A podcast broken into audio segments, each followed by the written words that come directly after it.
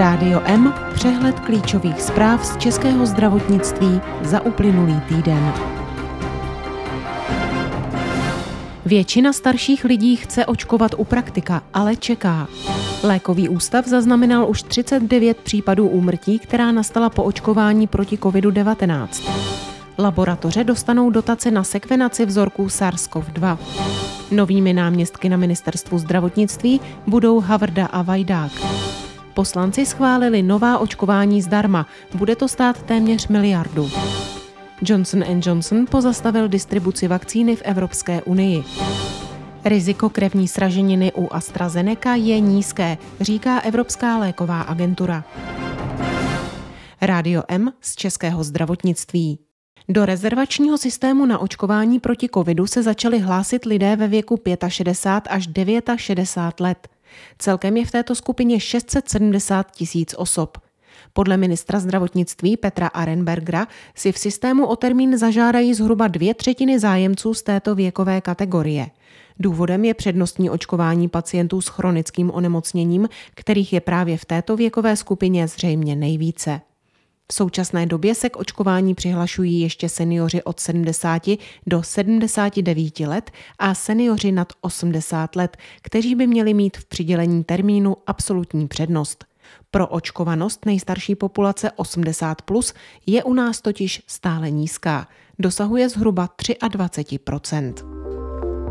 u praktiků v současnosti čeká na očkování proti covidu přes 370 tisíc lidí, z toho 42 tisíc starších 80 let, 187 tisíc ve věku od 70 do 79 let a 145 tisíc chronicky nemocných.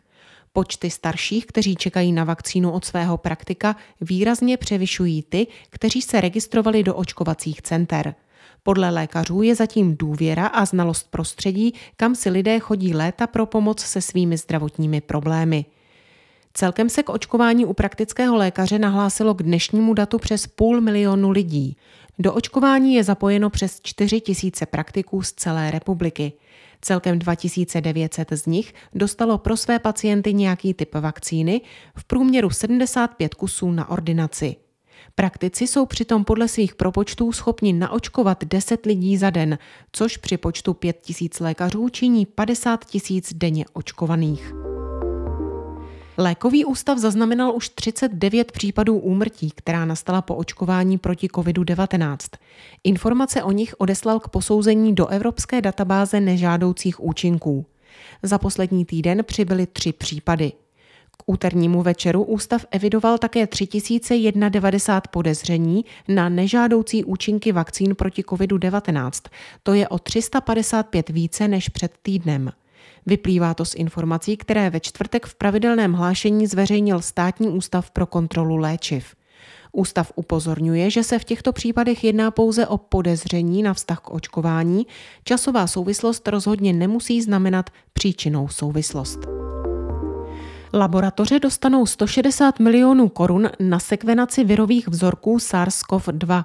Kapacita laboratoří se tím zvýší o 4800 analyzovaných vzorků za měsíc. Dotaci schválila vláda.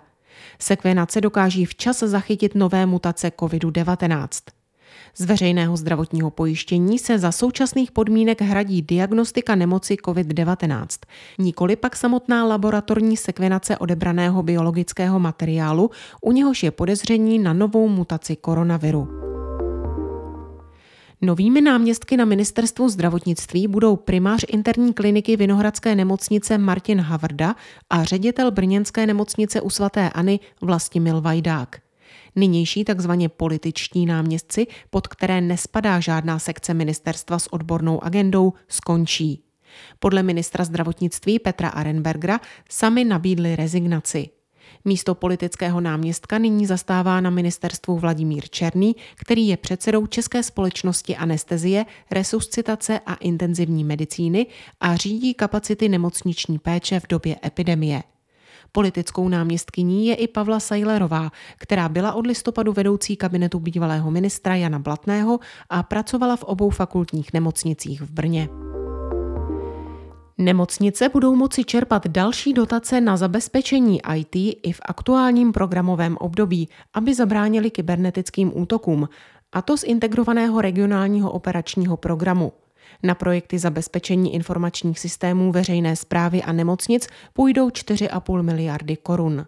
Podle Ministerstva pro místní rozvoj se na příkladu loňského kybernetického útoku na Benešovskou nemocnici ukazuje, že takové útoky ohrožují nejen chod nemocnic a způsobují jim finanční škody, ale ohrožují přímo i zdraví pacientů. Profesor Cyril Heschel rezignoval na funkci ředitele Národního ústavu duševního zdraví. S výměnou ministrů podle Heschla jeho odchod nesouvisí. Důvodem je generační obměna ve vedení ústavu. V čele ústavu ve středočeských Klecanech působí Cyril Heschel od jeho založení v roce 2015, kdy se transformoval z tehdejšího psychiatrického centra Praha. I v jeho čele stál Heschel od jeho vzniku v roce 1990. Současná pandemická situace akcentuje rozvoj řešení, díky kterým nemusí pacienti fyzicky navštěvovat ordinaci. Konzultace s lékařem na dálku v rámci služby Lékař online 24/7 zdravotnické skupiny EUC měsíčně využije přes tisíc pacientů. V současnosti řeší telemedicína hlavně diagnostiku a léčbu COVID-19. Mezi nejčastější dotazy pacientů ale patří i běžné problémy, jako je nachlazení, bolest zad či bolest hlavy. Pomocí kvalifikované lékařské distanční péče lze distančně vyřešit až 60% obtíží, které obvykle vyžadují návštěvu praktického lékaře. Zdravotnickým výborem poslanecké sněmovny prošly po prvním čtení zákona o veřejném zdravotním pojištění dvě změny, díky nimž by měly zdravotní pojišťovny nově platit pro další věkové skupiny vakcíny proti klíšťové encefalitidě a meningokokovému onemocnění. Změna se týká i očkování proti papilomaviru. Spoluautorkou pozměňovacích návrhů je šéfka sněmovního výboru pro zdravotnictví Věra Adámková. Návrh byl zdůvodněn tak, že Česko výrazně zaostává v očkování právě proti těmto vážným onemocněním. Podle předlohy má také na příště ministerstvo zdravotnictví rozhodovat, které vakcíny se budou z veřejného zdravotního pojištění hradit. Dosud měl tuto agendu na starosti státní ústav pro kontrolu léčiv. Návrh by mohl mít každoročně téměř miliardový dopad na systém veřejného pojištění. Rádio M ze zahraničí. Společnost Johnson Johnson oznámila, že kvůli vyšetřování vzácných případů krevních sraženin ve Spojených státech amerických odkládá distribuci vakcíny Janssen v Evropě. V příštích týdnech se mělo přitom distribuovat do unijních zemích 100 000 dávek této očkovací látky. Zástupci amerického úřadu pro kontrolu potravin a léčiv a střediska pro kontrolu a prevenci nemocí kvůli vzácným případům krevních sraženin u lidí na očkovaných vakcínou Janssen doporučili zastavit očkování touto vakcínou ve Spojených státech. Firma uvedla, že aktuálně není prokázán jasný příčinný vztah mezi závažnými zdravotními problémy a jejím přípravkem. Přesto se rozhodla zastavit distribuci očkovací látky v Evropě. Riziko úmrtí spojené s krevní sraženinou po očkování vakcínou firmy AstraZeneca je velmi nízké. Uvedl to výbor pro hodnocení rizik při Evropské lékové agentuře. Postoj unijních zemí k užívání vakcíny ponechala Evropská léková agentura na nich samotných.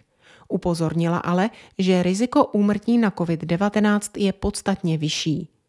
Výbor hodnotil 680 nahlášených případů tromboembolických potíží po vakcinaci látkou od společnosti AstraZeneca. Z nich 18 skončilo úmrtím. Možným vysvětlením těchto vzácných vedlejších účinků je imunitní reakce na očkování. U většiny lidí se mohou projevit příznaky do dvou týdnů po očkování. Zdravotní potíže se objevují zvláště u žen mladších 60 let.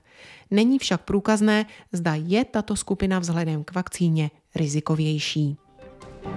Tolik zprávy uplynulého týdne. Připravila je Marcela Alfeldy-Šperkrová. Naslyšenou příští pondělí se od mikrofonu těší Marcela Žižková.